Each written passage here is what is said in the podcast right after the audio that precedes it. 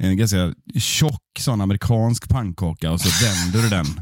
Och så blir det så slarvig vändning så du får hälften utanför. Typ. Så såg det ut.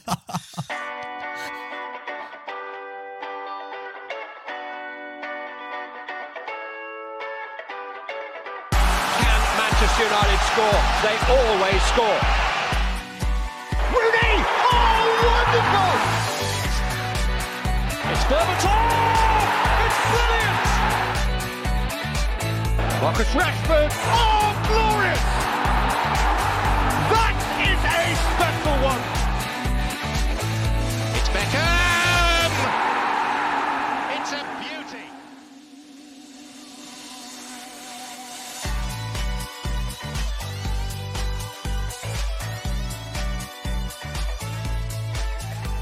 Känn er varmt välkomna till ett nytt avsnitt av United-podden. Podcasten som du inte visste att du längtade efter.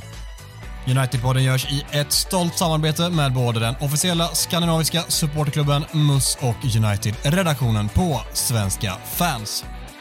Det är söndag kväll och United har som vanligt gett oss en berg och dalbana till vecka. Vilken berg och dalbana är din favorit, Micke? Ingen. Jag avskyr berg och dalbanor för jag är livrädd, höjdrädd och hatar när det snurrar. Livrädd, höjdrädd och hatar när det snurrar. Det är en bra, eh, bra egenskaper om man ska på en eh, nöjespark. Ja, alltså det hände någon, måste ha hänt någonting, något form av trauma. Jag minns inte när det inträffade, för ja, åtminstone fram till typ tonåren så var det bästa jag visste var att åka allt. Helst 2000 gånger i rad också. Och sen plötsligt bara så insåg jag att men det här är ju jättefarligt. Så sen nu får ju typ någon tvinga upp mig med, med vapenhot eller någonting för att jag ska åka en berg och. För det är ju på riktigt helt vidrigt äckligt. Du, du åker inte en sån här klassisk som så här, typ nyckelpigan, sån barnkarusell. Liksom. Ja, med tanke på berg och dalbanors eh, så att säga, säkerhetsfrågan runt om har ju, eh, har ju liksom kommit upp på agendan. Så nej, inte ens nyckelpigan får chansen numera.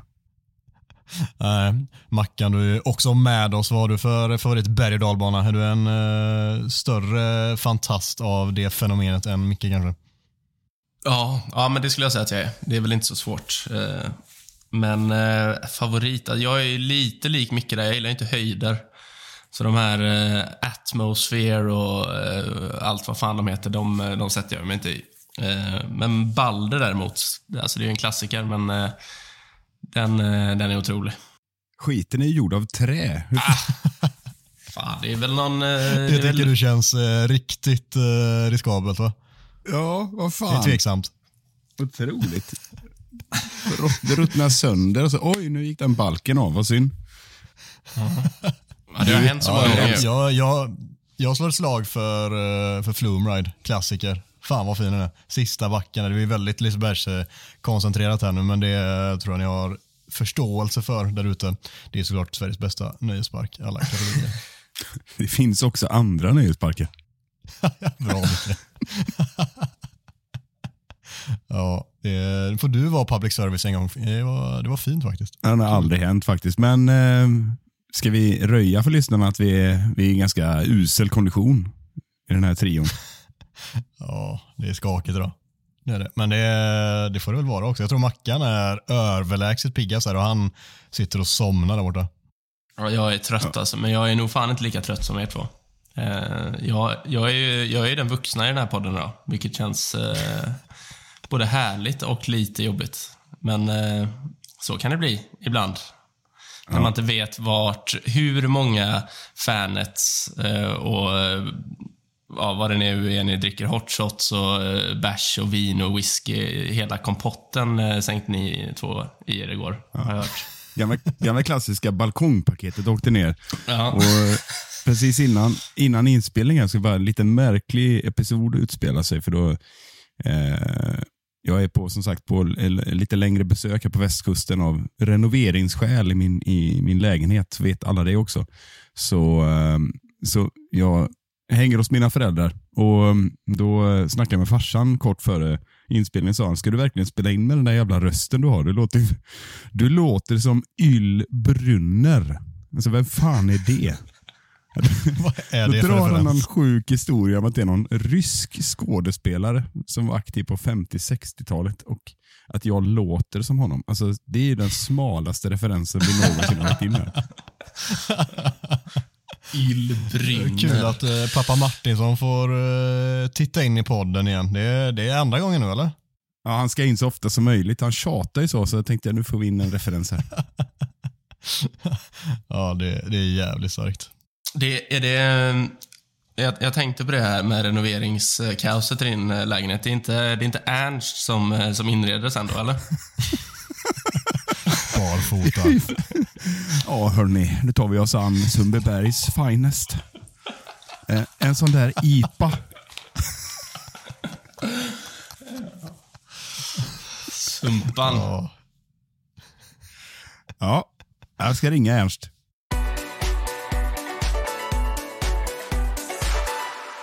Först imponerade United stort mot Chelsea och vann med 2-1 innan en deluxe käftsmäll inträffade när Bournemouth vann med klara 3-0 på Old Trafford och tog sin första trepoängare på den arenan någonsin. Och eh, då är det väl i sedvanlig ordning bara dags att lämna över till Mackan som får bedöma spelarinsatserna via veckans Macka. Mm.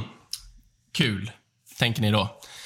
Eh, min, mindre kul, eh, tycker jag, den här eh, bistra söndagen i december. Eh, men vi har, vi, har, vi har tre sågar idag. Eh, tänk inte lyfta en jävel, faktiskt. Eh, det är ingen som förtjänar det.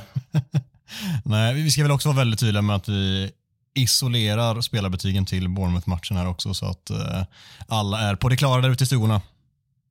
Ja, så är det. Men eh, utan någon typ av riktlinje så hoppar jag bara in i, eh, i bajsmackan helt enkelt. Eh, och denna veckan kommer jag inte ranka någon 1, 2, 3 utan här är det här är bara tre sågar och så får eh, och så får ni ta det som det är helt enkelt. Jag tycker inte någon förtjänar mer skit än den andra egentligen. Eh, utan eh, det är tre rejäla bajsmackor som, eh, som de tre spelarna slash tränarna förtjänar bara. Så det blir så. Eh, och först ut har vi vår hjälte från i eh, onsdags. Scott McTomtenisse. Som Micke så fint flaggade för på eh, sociala medier här i, efter Chelsea-vinsten. Eh, han har fått någon märklig roll nu i det här Manchester United. Han är 10-8 eh, anfallare. Eh, jag vet inte. Det, det är som att han har fått någon Zinedine Zidane slash Lionel Messi-roll. Liksom. Eh, vilket är väldigt märkligt, för på den nivån är han ju inte riktigt kära skott. Eh, men mittfältare var han inte mot Bournemouth eh, och det syntes. Eh, och jag börjar nog fan tveka på om han ens är en mittfältare. För alla de egenskaper en central mittfältare ska och bör ha, de besitter ju inte McTominay, utan McTominay besitter ju egenskaper som ja, en anfallare ska ha. Så med, med, med McTominay på mittfältet så kommer United aldrig kontrollera en match och det blev väldigt tydligt eh, igår mot Bournemouth. Jag tror inte han hade en rätt passning under första 45 minuterna. Eh, och jag skrev lite i affekt att hans insats första 40 var det sämsta jag sett av en central mittfältare i Premier League. Men eh, på, alltså på riktigt på den nivån var det. Kommentatorn trodde inte, alltså kunde inte tro sina ögon. Han tappade bollen så fort han fick den. Eh, eh, parodisk insats. Eh, så han var... Eh, han var absolut förtjänt av en bajsmacka. Eh, så eh, Scott är helgens första jävla tomtenisse. Han blir ju en säkerhetsrisk. De, alltså, många matcher framförallt i, som vi pratade om tidigare, när United förväntas föra spelet och han ska vara inblandad i någon form av upp, eh, uppspelsfas. Eh, alltså, dels så är han ju jävligt eh, kantig med bollen många gånger. Alltså, det är ju inte så att du känner dig säker någonsin när han får press på sig. Och sen så, det är väl 1 målet där, han, där Bruno chippar upp en boll mot honom som kanske också är lite så här onödigt i det läget. En, en bättre spelare hanterar ju det, men det är också McTominay, då kanske man ska tänka lite på vem det är man slår passningen till också. Men han är också dålig på att skydda bollen där. Eh, jag tänkte på det mm, ingripandet vid första, första målet. där. Det är ingen jättefin, ja, det är Bruno som slår passningen upp va, från någon slags hörnflaggsposition. Och McTominay står liksom ja, men trekvartsvänd och jag vet inte riktigt vad han försöker med, men det är ju tydligt att, att bollen inte är jättesnäll, men det är också tydligt att han eh, ja, men i princip mm, borde bara försöka styra iväg bollen istället för att försöka ta ner den. Sen blir han bara överflugen.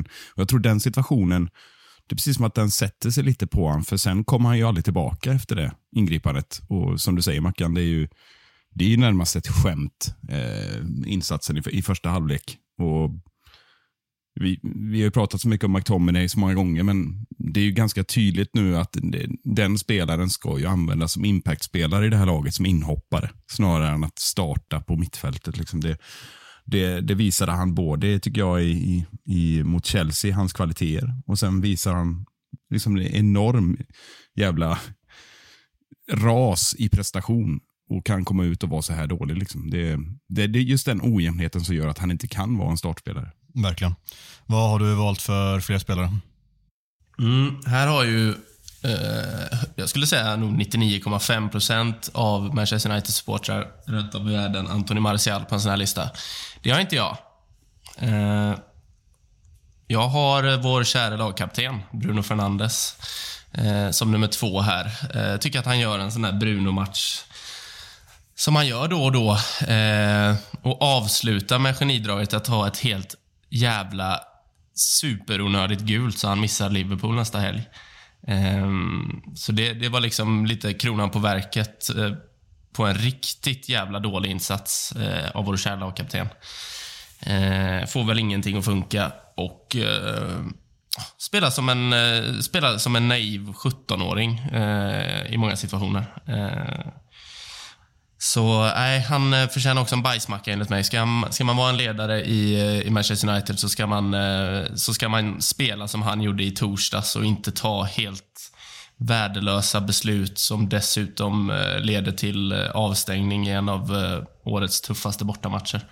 Då förtjänar man en bajsmacka bara på grund av det, tycker jag. Jag är nyfiken på nummer tre innan jag säger något. Ja. Och detta hade ju återigen kunnat vara Martial då, men det blir det inte. Eh, det hade kunnat vara Luke Shaw också, som för övrigt gör sin sämsta Manchester United-match på förmodligen två år. Eh, inleder med att slå en helt värdelös hemåtpassning till Onana och sen eh, verkar det som att han bara fastnar i, någon, i den... Alltså lite, lite McTominay-aktigt sådär. Efter McTominays ingripande på 1-0 målet så kom han aldrig igång och efter hemåtpassen från Shaw så fastnar han i det jävla tänket och är efter i stort sett allt eh, resten av matchen. Eh, men det blir ingen spelare, utan det blir vår kära nederländska tränare Erik Ten Hag som får den sista bajsmackan. Jag tycker att han får... Igår får han allting fel, eh, skulle jag säga. Eh, och att, att vi inte gör något byte i paus, bara det tycker jag är tjänstefel. Eh, vi har liksom blivit utspelade av Bournemouth i 45 minuter. Eh, och Han skickar ut samma gäng utan att ändra någonting, alltså varken taktiskt eller bara rent av eh, spelarmässigt. Eh, så igår var en sån där match där, eh, där ingenting gick hem för Tanag och eh, jag tycker att han förtjänar en bajsmacka han också.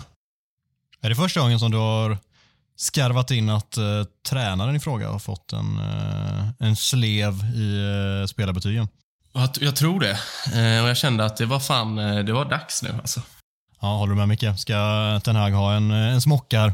Det, det ska han absolut ha. Så att eh, McTominay och Ten Hag tycker jag, där gör du helt rätt. Jag tycker där, jag förstår inte hur du kan klämma in Bruno framför både Shaw och Martial. Som jag tycker, eh, Shaw håller med om det. Vad är det frågan om? Vad är det för jävla match? Han ser ju, när han blir överkörd av Billing där, det ser ut som, jag vet inte vad han ser ut som. Alltså, du vet, man tar en så här, en ganska tjock sån amerikansk pannkaka och så vänder du den.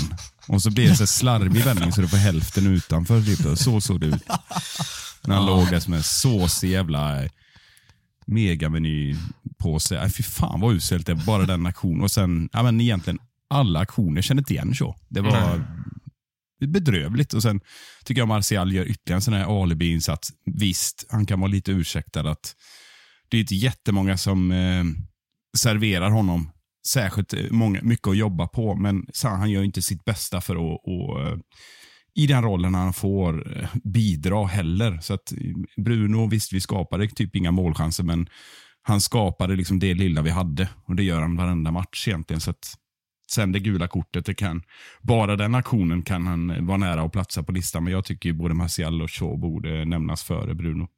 Mm. Ja, jag kan köpa det. Jag, det, det. det, är bra att du tar upp det där, för jag, eh, alltså det, det är så jävla lätt. Martial är en så jävla lätt måltavla. Jag fattar ju det på grund av hans kroppsspråk och att, han, eh, att hans löpmeter inte, de siffrorna slår inte i taket. Liksom. Men om, om vi bara kollar på jag försöker se det ur ett större perspektiv här och inte bara kolla på Martial utan även ta med Höjlund i eh, ekvationen här. Att Alltså någonstans blir det ett systemfel. Alltså Höjlund har spelat 12 Premier League-matcher och gjort noll mål. Eh, Martial har spelat 10 tror jag och gjort ett. Eh, men det är inte så att de underpresterar framför mål eller att de bränner en jävla massa chanser, utan de blir ju inte serverade. Alltså, alltså Höjlund kanske borde ha gjort ett eller två mål i Premier League. Eh, men sett till chanser skapade för honom eller för Martial så jag tycker det är ganska rimligt att det bara är ett mål mellan de två. Sjukt nog. Eh, och Det är lätt att kasta skit på Martial som lunkar omkring där uppe och ser ointresserad ut. Men han får ju absolut ingenting att jobba med någon gång. Oavsett vilken position han är i. Oavsett, oavsett om han kommer ner och möter, oavsett om han går i djupled. Eh, alltså det, det, det, kommer inga bollar. Eh, så jag, ty, jag tycker det är så jävla det är så jävla tröttsamt att se samma gamla grejer varje gång. Ja, men Martial är sämst. Martial är det. Jag, jag väljer att se det lite större. Alltså. Jag, jag, tror att, som det ser ut nu, jag tror fan Haaland hade haft svårt att göra mål i detta Manchester United. Alltså. Mm. Det tror jag också.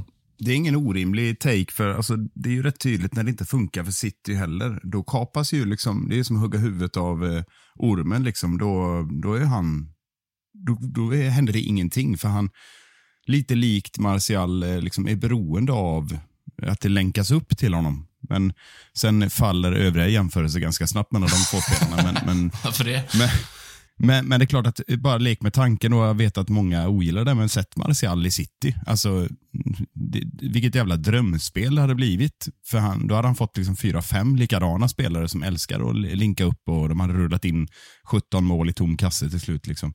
Så är det ju säkerligen, liksom, men, men som du är inne på, sett Haaland i United, det är klart att han kanske inte hade gjort ett mål eller noll mål på tolv matcher, men han eh, hade väl säkert gjort ett, ett par, tre mål liksom bara av ren klass. Men, men eh, jag håller med dig. Det, det är ett systemfel som är, börjar på att bli... Det har ju sminkats över att McTominay har gjort fem mål, liksom, men jag håller med, jag är med dig att Martial är tacksam att hoppa på, men samtidigt så står jag ändå fast vid att han är ju inte särskilt bra ändå. Nej, det, och det, det håller jag med om. Jag vill, jag, jag vill bara uppmuntra till att försöka se det på ett annat sätt också, för annars Annars blir det samma sak varje match och det kan ju inte bero på en spelare. liksom. Så enkelt är det ju inte, för då hade, ju, då hade ju fotboll varit världens lättaste grej om det bara var samma sak som var fel hela tiden. Då, så är det ju inte. liksom. Det är ju inte bara en spelare. Eh, så jag är lite trött på de lätta... Ja, Martial är sämst, Martial är det. Ja, ba, ba, ba, ba. ja jo. Men eh, det funkar ju inte. Alltså det är ju ett systemfel också. Det, det ser ju vem som helst. Jag är väldigt bortkopplad från intranätet efter matchens slut igår, men fick vi någon form av förklaring till att Maino spelar noll sekunder? Nej, det har inte jag snappat upp. utan Jag, jag, jag har tolkat som att han haft sprungit runt med något knäskydd. Eh, jag vet inte om det liksom, han är lite småskadad eller, eller om man vill vara rädd om honom här efter liksom, återkomsten av, från skadan. Liksom, om det kan handla om det. Men jag, jag förstår faktiskt ingenting att han inte får spela. För det, för med, om han sitter på bänken då kan han ju spela några minuter i alla fall. Annars ja. är han ju inte med där. Liksom. Så att han inte spelar i en match mot Bournemouth på hemmaplan med tanke på vad han har visat upp i både prestationer men också vad han mm. har för spelaregenskaper. Det är, alltså, undgår allt mitt förstånd.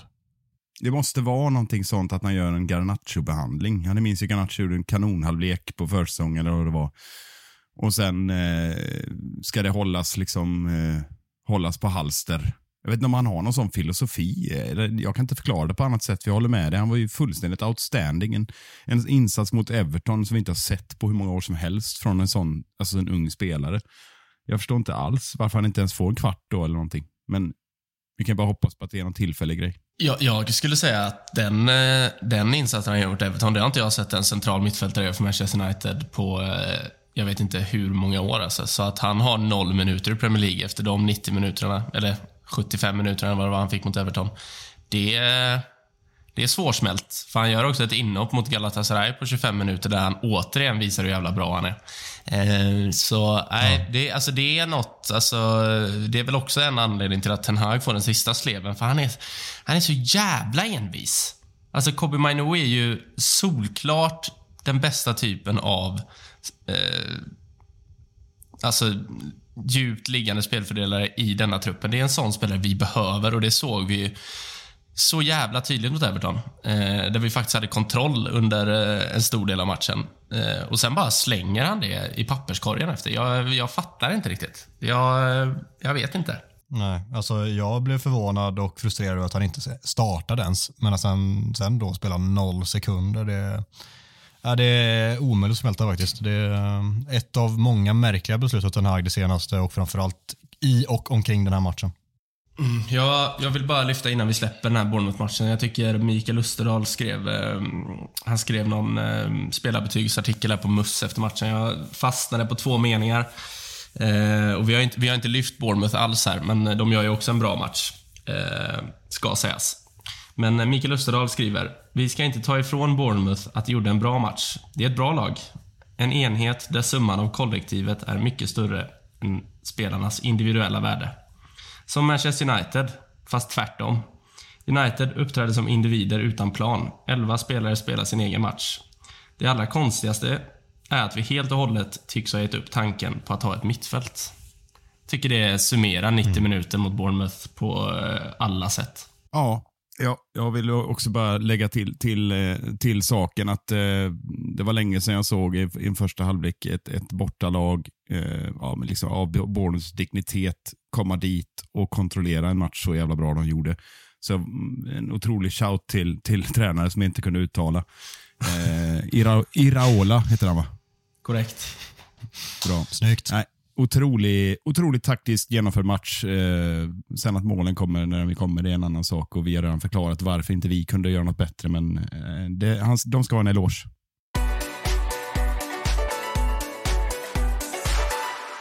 Succésegmentet Talk of the Town är tillbaka med tre stycken påståenden med aktuella ämnen som vi helt enkelt diskuterar huruvida det är sant eller inte. Och eh, De två första är ju absolut eh, något vi har varit inne på lite grann nu, men nu ska vi nyssa det ordentligt. Eh, den första lyder så här. Erik Ten Hag har rätt. Spelet har sett bättre ut de senaste matcherna. Håller du med om det, Micke? Ja, alltså det här är ju ganska intressant. Han har stått här match efter match och eh, lyft upp och försvarat eh, efter insatser som vi utifrån med massor av insläppta mål och märkliga, liksom, märkliga matchbilder så insisterar han att vi är på väg mot något bra. Han får rätt delvis, typ mot Everton, typ mot Chelsea. Då håller jag med om att det ser bättre ut, men det beror också på att vi mötte ett uselt Chelsea. Eh, och det är alltid svårt att gradera huruvida det är Uniteds förtjänst bara eller Chelseas uselhet bara. Förmodligen en kombination. Men sen, det kan jag liksom köpa att det finns, det fanns, ska jag säga, en viss trend eh, i november månad. Och bli, belönades också med månadens manager som har debat, debatterats rätt hårt. Men jag funderar lite på lite det Mackan var inne på tidigare med envisheten. Det är klart att han kan ju inte stå där och inte försvara sin idé. Eh, för det är det jag upplever att han gör. Sen om det är försvara idén för att liksom hålla ihop eh, hela, inte tappa ansiktet helt enkelt. Eller om det faktiskt har sett bättre ut. Då har jag liksom funderat på det ärligt. Och det är klart att tar man in Bournemouth-matchen i den här beräkningen, då, då kan, man, kan inte jag sitta och säga jo, men det har sett bättre ut. Men nu hade vi 70% bollinnehav och ändå kontrollerar vi inte matchen. Så det, det är inte bara bollinnehavet som, som uppenbarligen, då har vi problem. Det har vi konstaterat många gånger. Det har snarare varit framgångsrikt när vi har lämnat över bollen och spelat på misstagen som motståndarna gör. Men jag tycker ändå att sen Luke Shaw, minus den här insatsen, kom in, sen vi har fått viss stabilitet, eh, flera spelare tillbaka och när han inte kastar in bollar, då ser det stundtals bättre ut i liksom perioder av matcherna. Men att sitta här och säga att vi är på rätt väg än, det tänker inte jag göra. Mm, så du, du tycker att den här går rätt fast du eh, tycker att det är fel typ? Ja, det är det som är det, är det svåra liksom att säga. Vad, vad är, vad, vad, är, vi på, är vi på rätt väg som Ten Hag tänker sig? Jag vet inte. Eh, kanske. Är vi på rätt väg som vi, de kraven vi ställer? Nej, det har vi pratat om. Det är vi inte. Så det, är det, det är det som är det svåra här. Vad ska han säga i postmatchintervjun? Ah, det såg för jävligt ut. Nej, eh, det, nej, exakt. jag har ju reagerat på väldigt mycket av hans, påsen, eller hans eh, uh, uttalanden senaste. Och jag funderar nog ändå om han gör sig själv en, otjä alltså en otjänst när han pratar på det sättet snarare än att så här, jag fattar att han inte vill tappa ansiktet och att han liksom så här ska hålla huvudet högt utåt och så här, ser, ska hitta det positiva etc. etc. Men i det här läget kanske det är bättre att bara vara liksom så här, ja, vi, vi vet att det inte är tillräckligt bra just nu, vi jobbar på det och eh, så får det väl stanna. Tror inte att det hade gett folk mer liksom att man känner mer för, eller har mer förståelse snarare för honom och kan köpa det bättre än att han liksom envis pratar om saker som att han är från en helt annan planet och inte ser samma saker som någon annan gör. Ja, nej, det, det känns som att han gör sig själv en otjänst när han pratar på det här sättet. Ja, jag kan ju, men innan du kommer in här Mackan, ska jag bara fylla på. Jag har ju liksom, vi har ju pratat om det här ganska många gånger, att jag är ganska positiv och försvarar mycket och sådär och tycker liksom vi har vunnit matcherna och sådär. Och det är, klart, det är klart att anfallsspelet eller utvecklingen av, av Manchester Uniteds spel till, till att komma dit vi vill, där vi kan kontrollera och dominera matcher, det, det, det, så är det ju inte. Men däremot så defensiven, vi har släppt in relativt lite mål innan Bournemouth, man får hålla på och disclaima hela tiden. Så att någonting har ju gjorts rätt. Alltså, tar man bort, det, det kommer i klump de här katastrofmatcherna, men sakta men säkert så ser det ju liksom stabilare ut om man säger så. Då. Men det är ju inte själva spelet som leder till champagnefotboll. Liksom. Man får hålla isär sakerna här tänker jag. Om, om, det, om det är Ten Hags bild att vi ska vinna med 1-0 eh, och han tycker det är good enough, ja, ja, då är vi säkert på rätt väg. Det beror på vad du sätter linan. Liksom. Ja, ja, vad säger du Mackan? Är vi, har Ten Hag rätt? Är spelet eh, bättre just nu? Nej, det, det, tycker jag verkligen inte. Alltså. Jag tycker verkligen inte det. Jag tycker att, jag har varit inne på det tusen gånger den här säsongen, att vi, eh, vi har inte kontroll egentligen i någon match. Vi, jag tycker vi gör en väldigt bra insats mot Chelsea, men likt, alltså det, det är ju High Chaparral liksom. Det, det är ju fullt kaos åt båda håll hela jävla tiden i 90 minuter i den här matchen. Eh, sen är vi bra offensivt och kommer till väldigt mycket lägen. Eh, men det är ju det är inte så att man sitter lugn hemma i soffan när Chelsea har bollen i torsdags. Eh, utan det är ju... Ja, det är, man är lite nervös hela tiden. Eh, så nej, jag, vet inte, jag vet inte riktigt vad, vilken jävla väg vi håller på att vandra här, men åt rätt håll tror inte jag att det är. Eh, sen, sen, tycker jag att det, det, finns tendenser i matcher som ser bättre ut, men det är ju för dåligt liksom. Jag, jag tror Ten Hag till och med sa det efter matchen igår att, eh, att eh, vi är för dåliga för att vara bra consistently, eller något på den, något, eh, i den nivån. Eh, och det ligger väl någonting i det, för vi, ibland visar vi att vi ändå är ganska bra. Eh, och sen eh, i stora delar så visar vi att vi inte alls är så bra. Eh, så jag vet, jag vet inte riktigt vad det, är, vad det riktigt är som händer med United den här säsongen. Jag bara slog en snabb blick på Premier League-tabellen här. Det är alltså de enda som har gjort mindre mål än Manchester United i år är Sheffield United, Burnley, Luton och Nottingham Forest. Alla andra lag har gjort mer mål än United i Premier League. Eh, och eh, bara, det bara det är väl liksom facit på att det är så långt ifrån bra som det kan bli. Liksom. Vi har minus tre målskillnader efter 16 matcher. Det är, ja, det är sorgligt alltså. Alltså undrar om United har gjort så här få mål någonsin när typ halva säsongen är spelad i Premier League. Uh, jag har absolut ingen aning. Jag har inte sett någon statistik på det heller, men det gör så ofantligt lite mål, vilket uh, jag har svårt att se att något, någon United-upplaga sedan Premier Leagues inträde kan ha gjort färre mål. Liksom. Lite, lite Nej, det jag var inne på där, alltså, sorry Micke. Men lite det jag var inne på där med systemfel, att det är lätt att slänga skit på Martial eller att säga att Höjlund inte har gjort något mål på 12 Premier League-matcher, men jag tycker väl att det här, alltså, det, här är ju nästan som ett försvar för våra anfallare, för våra offensiva, för, för våra centrala anfallare, för de får ju ingenting att jobba med. Då, eh, då hade de fått det så hade vi inte gjort 18 mål på 16 matcher. Det, vi har liksom gjort, Liverpool har gjort dubbelt så många mål som oss. City har gjort 20 fler mål. Eh, alltså det... Jag, jag, jag, vet inte, jag kan inte ens smälta att vi har gjort 15 mål mindre än, än Newcastle Brighton som har haft det ganska tungt eh, delvis den här säsongen.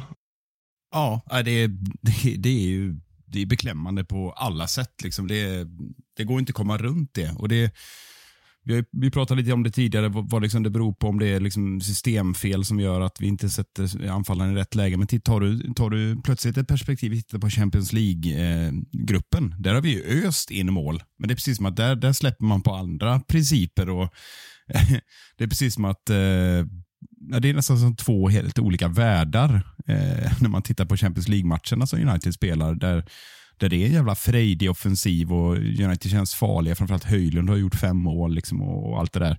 Så det, det, är också jävligt konstigt, även om det absolut är annorlunda att möta andra lag än, än, än, än engelska Premier League-lag. Liksom. det men det är också jävligt konstigt att laget får en annan identitet plötsligt i de matcherna. Jag fattar ingenting.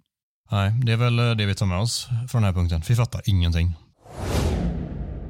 Matchcoachningen är Uniteds största problem på planen just nu. Och Då kan väl du få börja på den Mackan som redan varit inne lite grann på det. Ja, det är, eh, jag, jag skulle säga att det är en del av, eh, ett, av det största problemet. Jag tycker att det största problemet fortsatt är att vi inte har något mittfält i många matcher. Vi har ingen kontroll på matchbilden. Eh, sen blir det ju ett problem med Ten Hags matchcoaching att han inte riktigt vet hur han ska rätta till det. Ehm, det är, inte, det är inte så att han har en uppsjö av alternativ som sitter på bänken eller, eller liknande. Men en, en sak som jag fastnade vid rätt snabbt så här när man kollar på... Ja, men vi kan ta matchen igår som ett exempel. att Luke Shaw spelar mittback. Det kan jag förstå delvis. Ehm, jag tycker Reguilon gjorde ett pikt inhopp mot Chelsea. Men alltså, om man bara kollar på det i det större perspektivet så är vi ett så jävla mycket bättre lag när Luxor spelar vänsterback. Offensivt och defensivt. Och det tycker jag vi har sett i varje match han har spelat vänsterback. Eh, vi blir farligare offensivt. Vår vänsterkant med Garnacho och Shaw är livsfarlig. Eh, Chelsea hade inget svar på de två i, i onsdags. Det var ju full körning hela tiden där. Vi skapade chanser på chanser på chanser. Eh, och stängde dessutom till ganska bra defensivt. Eh, att, att, inte, att liksom inte rätta till någonting eh, igår eller mot eh, Galatasaray när vi gör 3-1 och de kommer in i matchen igen. Bara låter dem skölja över oss. Eh, det finns många exempel den här säsongen där jag tycker att fan, gör något. Vi måste få, få tag i det. Jag tycker inte Ten Hag har svaret på det. Eh, så det är klart att det är ett stort problem. Sen tycker jag inte det är det största, men det är något som absolut bör förbättras om vi ska bli ett bättre fotbollslag. För alla tränare måste kunna anpassa sig efter en matchbild. Det går inte alltid som man vill. Liksom. Nej, verkligen. verkligen. Och det, jag tycker det är så jävla märkligt också för vissa matcher. så Mot Chelsea tycker jag han träffar rätt med det mesta egentligen, även i liksom sin matchcoachning. var det mycket som han fick stäm på här. Det var inte allt, men det mesta. Liksom. Och det gav en seger.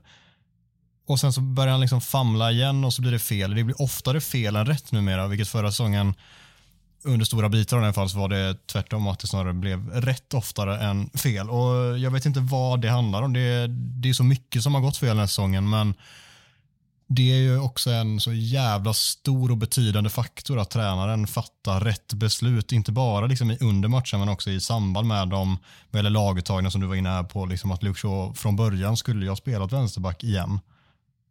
Det går att förstå det som du säger till viss del, men jag tycker också det är fel. Med det sagt, så om det är det största problemet, nej jag, jag är nog med det. Jag tycker att här, det största problemet är mittfältet som han inte får ordning på. Han bara famlar konstant och har kört. Dels har han varit tvungen på grund av skador emellanåt, men också att han hela tiden håller på och ska förändra dynamiken man vill ha för typ av typ av mittfält. Alltså, det senaste är ju det med Scott McTominay, att han, som du pratade om innan, spelar överallt, men framförallt i en väldigt eh, framskjuten roll i många matcher där han gör att mittfältet blir så jävla tomt. Och Det tycker jag också är märkligt. Så, eh, största problemet är mittfältet, men matchcoachingen är en väldigt stor och betydande del i att det ser ut som det gör just nu. Ja, och jag tänker så här, man, eh, det, blir, det är det som är så svårt när man ska börja jämföra matchplaner. Men titta på Chelsea-matcherna, men där, där är vi, bestämmer vi oss att pressa jättehögt. Och jävla hönsgård blev det hos Chelsea. Och sen som du säger Mackan, så hade vi vänsterkanten. Vi inte visste hur vi skulle göra, spela över bollen på vänstersidan och så sköljde de bara på. Det var liksom två jättebra anfallsidéer.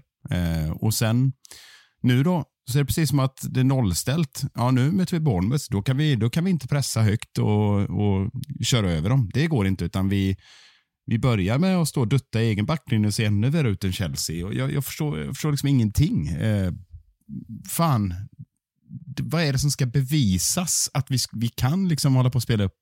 Det är någon sån envishet från Ten Hag som jag ogillar. Det är hans, den sidan av honom som jag ogillar mest. Sen, sen står jag ofta bakom honom, men just den, nästan som en åsna, liksom ska han, nej, vi ska göra så här. Nu är det Bournemouth, då måste vi spela upp från bakplan. Det måste ske. Eh, och det är precis som att, jag vet inte, och sen då när det går åt helvete, då upplever jag att han inte har ett alternativ.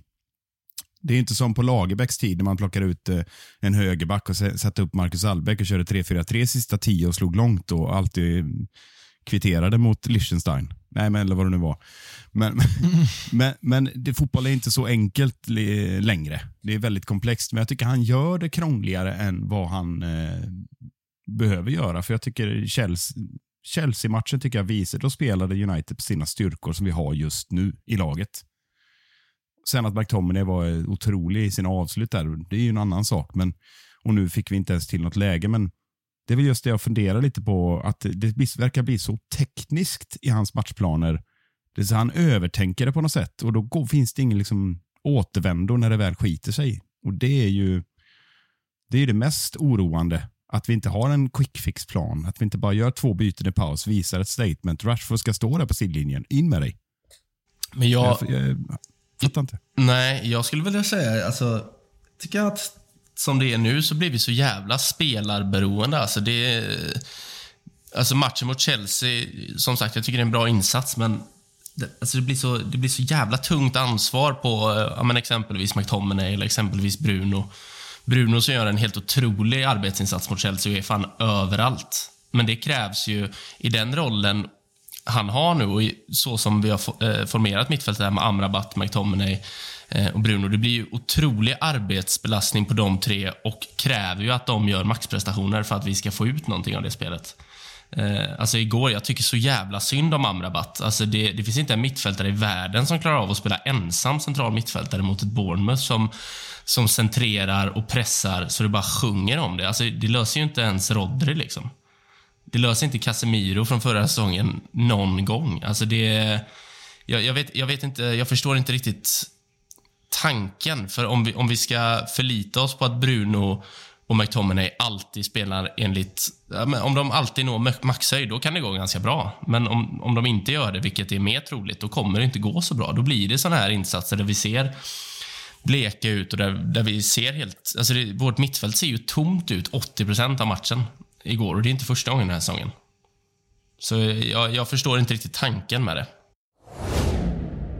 Casemiros återkomst blir ett avgörande lyft för Uniteds säsong och eh, vi har väl lite kontext att fylla i att han är, eh, vilket vi fick precis innan vi spelade in, reda på att eh, United gick ut officiellt och meddelade att Casemiro är tillbaka på gräs och ska vara tillbaka i, i spel inom kort. Frågan är om det är liksom en vecka bort eller två, det vet vi inte än, men inom kort är han tillbaka i alla fall. Och och eh, senast han spelade var väl typ oktober. Han skadade sig på landslagsuppdrag med Brasilien. Någon fotskada där som har hämmat honom och eh, United får klara sig utan honom. Sen har inte han varit så bra innan dess, men kanske får vi tillbaka en bättre Casemiro nu och vad får det i så fall för eh, effekt på Uniteds säsong tror du man kan? Det här mittfältet som vi pratar om nu. Ja, alltså nu, jag, jag, vet att jag är negativ ofta, men nu ska jag försöka vara lite positiv här. Att jag, jag tror att det kan få en jävla positiv effekt på United om han ersätter McTominay och det inte blir Casemiro, McTominay, Bruno när vi är tillbaka. För då är vi här igen. Då, då blir det Casemiro ensam som ska, som ska sköta allt defensivt och han ska sköta allt uppspelsmässigt också. Eh, däremot tror jag att med en Mainu eller med en Amrabat bredvid sig så kan det få det kan göra att vi återfår lite av den här kontrollen som jag eh, benämnt tusen gånger, att vi verkligen behöver. Jag, på alla sätt och vis är balans på mittfältet Manchester Uniteds prio ett just nu. Det måste vara det. Eh, och eh, på svaret om Casemiro kan vara det, den som ger det, så säger jag ja. Med den lilla brasklappen som du själv var inne på, att det inte blir det där tråkiga mittfältet som vi är rädda för att få se, så tror jag verkligen det också. Alltså, får vi se att Casemiro, de, han måste ju fixa med, laborera med det här mittfältet igen då som vi pratade om att han har gjort massa gånger men det verkar inte vara så feg för att göra och det kanske också behövs med tanke på hur det ser ut. Men att få in Casemiro i det han dels får ägna sig åt det som han är väldigt bra på att vinna boll men också ha kanske en Mainudo bredvid sig eller någon som i alla fall är betydligt bättre i speluppbyggnadsfasen där han är rätt begränsad vilket vi har sett vilket har gjort att vi inte har kunnat spela så som vi tror i alla fall att han har velat spela tidigare. Att han fått ge bort det lite och snarare då jobba pressspelet och det som vi pratade om liksom, som var framgångsrikt förra säsongen. Men om man då kan få in Casemiro i en roll där han, i alla fall när United har bollen, inte är så involverad i, liksom, i spelet lägre ner i banan och snarare får vara lite högre upp där han har visat sig vara en tämligen rätt bra avslutare han också. Där han fyller på i andra vågen och att Bruno kan vara den spelaren som vi hoppas han ska vara där omkring och så får eh, Maino då i första hand, hoppas jag i alla fall, vara den som är den som ligger lite lägre och står för den delen av spelet så, så känns det spontant som att det skulle kunna vara väldigt bra och eh, tror 17 att det skulle vara ett lyft för Uniteds mittfält att inte ha dels bara Scott McTominay från start i varje match. Det i sig är ju ett stort lyft, men jag tror faktiskt också att det kan vara ett, ett stort lyft för Uniteds säsong. Om det innebär att United tar en topp 4-plats, nej, inte som det känns just nu, men det kan gå fort också, det har vi sett den här säsongen. Vad tror du Micke? Är, eh, är Casemiro eh, det som vi väntar på henne. Ja, alltså det beror ju på vilken Casemiro som kommer tillbaka, tänker jag. Alltså, man har ingen aning om vilken fysisk status, status han har efter den typ av skada han har haft. Eh, och med tanke på vilken, vilken usel fysisk form han presenterade inför den här säsongen. Eh, och sen också tror jag, men rent mentalt, för att en, en, en påslagen Casemiro, det behöver jag inte påminna någon om vad det kan innebära för vilket lag som helst. Och Jag vägrar att bara säga att han är slut bara för att han har en dyr prislapp. Det är så oerhört konstigt att baka in en prislapp i huruvida man är dyr, slut eller inte. utan eh, Det finns gott om spelare som kan spela upp till 35-36 års ålder om de har gnistan kvar. Eh, att hålla sig i den formen som han har, alltid har gjort. Så kommer han tillbaka eh, som han var under stora delar av förra säsongen. Och framförallt vill jag lägga till, kommer liksom Mount och Eriksen tillbaka och vi har alla mittfältare tillgängliga. Då är det ju, alltså också Christian Eriksen tycker jag man pratar väldigt lite om. Vi, vi, säger jag, har ju bestämt oss för att han är slut och långsam. Den spelaren har också mycket kvar att ge, tycker jag. Och Det är alldeles för tidigt att säga att det är liksom helt kört. Vi kan inte använda honom, han är så dålig defensivt det, det hade varit jävligt skönt att kunna ha alla mittfältare eh, liksom, konkurrerande mot varandra och sen kunna anpassa eh, och sätta, sätta upp ett mittfält som vi vill ha. Som vi har sagt med Casemiro, med Kobby och med Bruno. Det är kanske det mittfältet de flesta United-supportrar vill ha. Men att det finns alternativ på bänken. Så man slipper sitta här och klistra ihop ett jävla mittfält varenda match och det är match var tredje dag etc. Men det är inte konstigt att det till slut blir, ser dåligt ut, för det blir en belastning på, på de här spelarna. Nu får mm. Bruno en, en liten vila här mot Liverpool, även om det är typ det sista vi ville. Men så svaret på frågan, lång utläggning. Ja, jag tror att Casemiro kommer att ge den boosten som krävs så att vi vänder den här trenden i alla fall.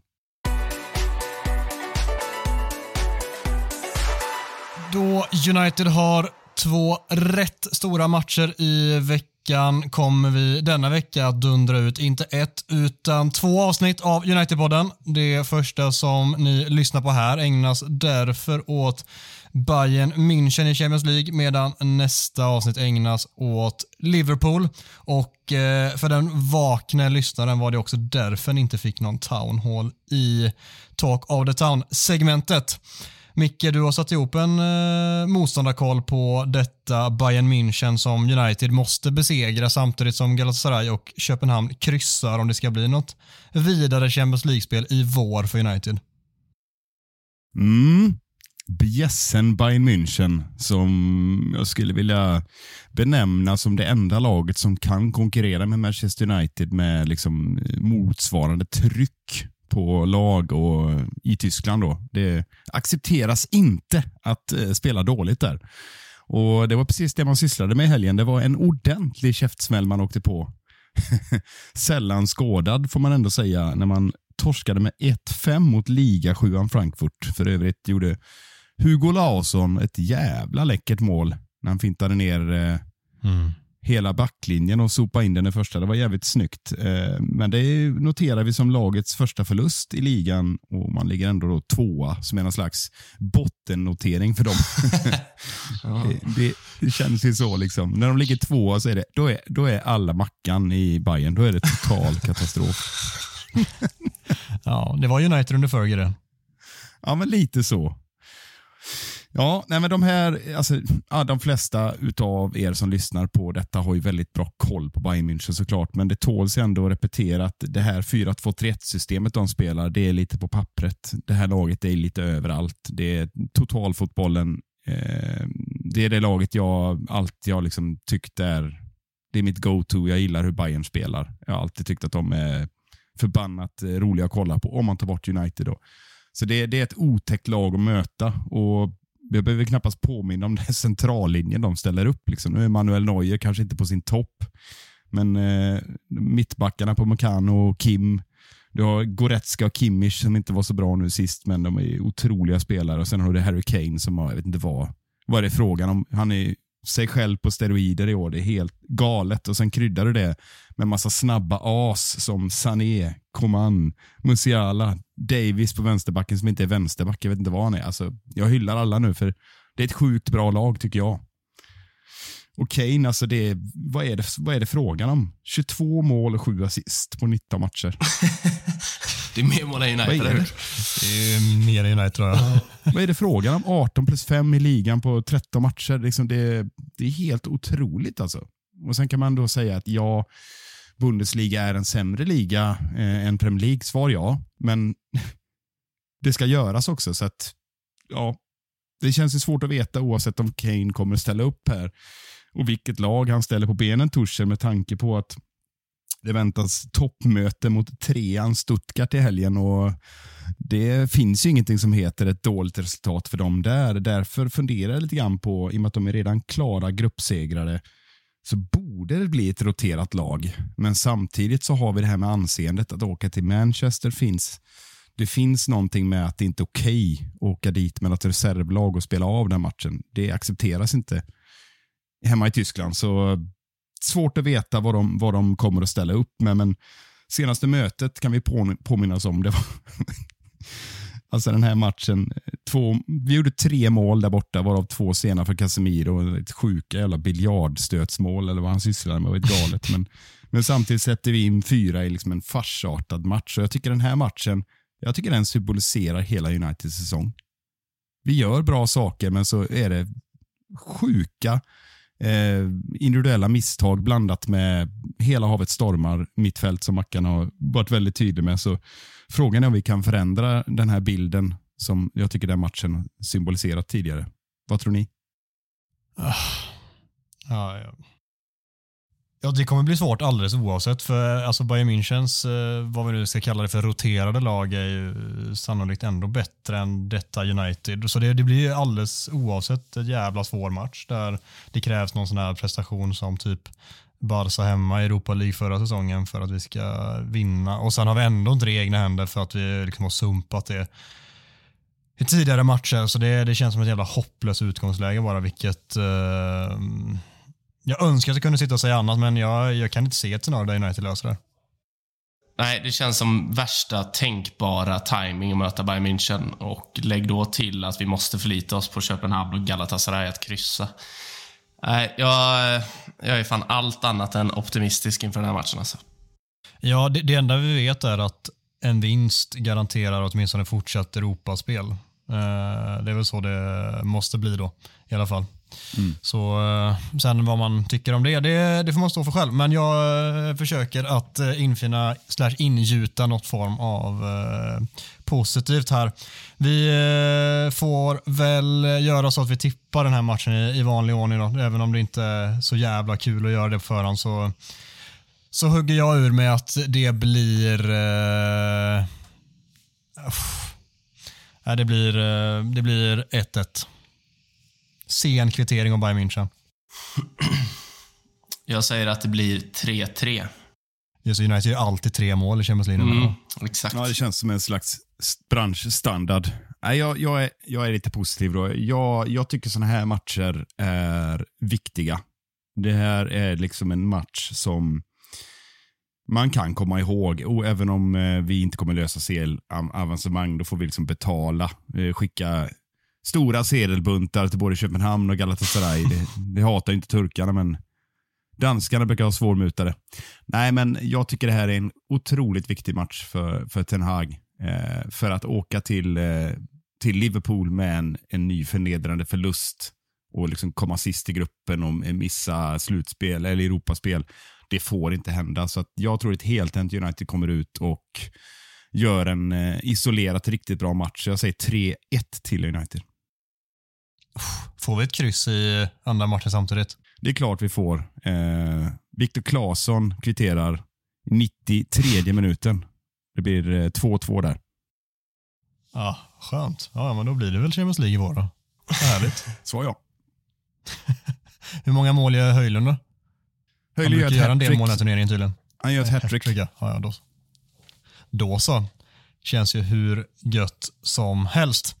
Vi avslutar i vanlig, vanlig ordning heter det, med lite eh, lyssnarfrågor och eh, har fått in jävla många den här gången också men vi har lite bråttom, det ska vi inte himla om den här gången så vi kör en fråga och då blir det såklart i det här fallet Anton Jakobssons fråga.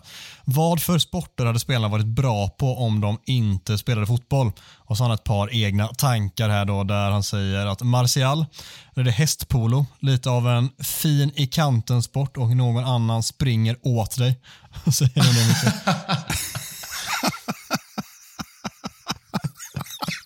Jag älskar tillägget någon annan springer åt dig. Det är. Ja.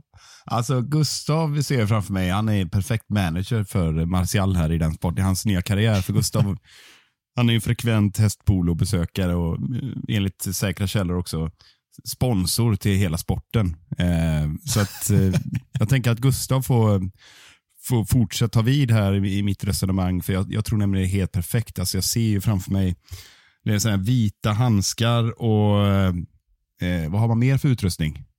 Också eh, cigar cigaretter hela tiden i mungipan. Eh, så vitt, eh, eller nej, silvrigt etui som man liksom fäller upp och så tar man en liten cigg och så låter man de andra springa. Och, fan, vilka ska han ha med sig då i laget?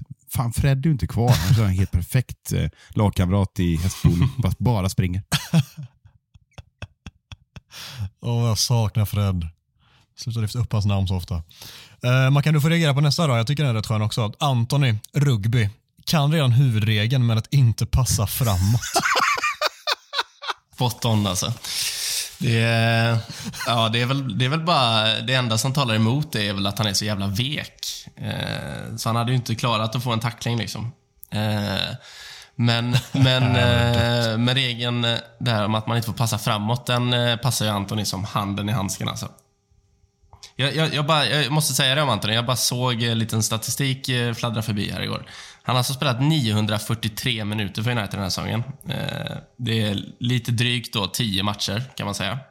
Eh, och han har gjort noll poäng. Hur är det möjligt? Det är ju för att han använder sig av rugbyregeln då. Måste vara det. Så han är rätt på det här, Jakobsson. Ja, han varken skjuter framåt eller passar framåt. Nej. Genialt i fotbollens värld. Eh, Anton hade också en till här. Bruno, skidskytte, måste ha bra uthållighet men ändå helt okej på att sikta. Helt okej på att sikta. Ja. Ja, Jag kan det. se, jag kan Han är inte se bra på att sikta, han är helt okej på det. framför mig att Christer Ulfbåge kommer in och kommenterar när Bruna kommer. Bruno Fernandes från Portugal Visada. Han skjuter alltid bom numera. Det är bättre att ha Dorskal, Haaland. ja. Eller varför inte Helena som var ett bra riffle som kan använda på banan?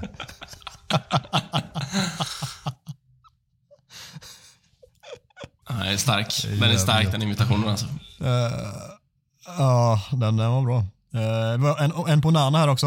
Eh, helt okej på långbollar, men det går lite saktare så han hinner med. Han skriver inte vilken sport det är, skriver gissa då, tänker jag. Helt, ja, den är ju svår att gissa sig till. Ska vi gissa vilken sport han eh, tänker? Är det golf eller? Ja. Det måste Helt vara okej det. på långbollar, men det går lite saktare så han hinner med. Ja, det kanske är golf. Nej. Men det går inte fort i golf.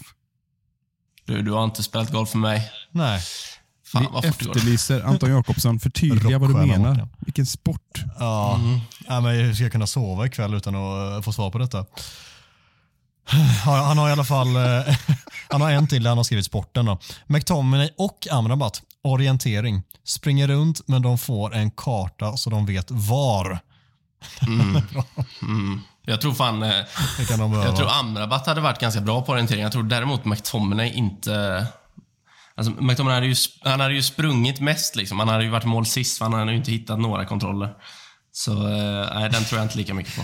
Jag tror inte ens han vet vilket håll han ska, liksom, hur han ska vända och navigera på kartan. Jag tror det är, liksom, det är för svårt för honom. Ja.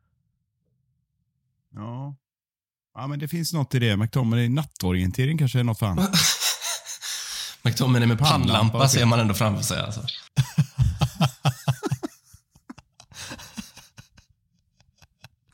Ja. Ja. Ja, vi tackar Anton Jakobsson. Det var ett kul inspel, men du måste förtydliga Onana här. Vi eh, kräver ett svar inom kort.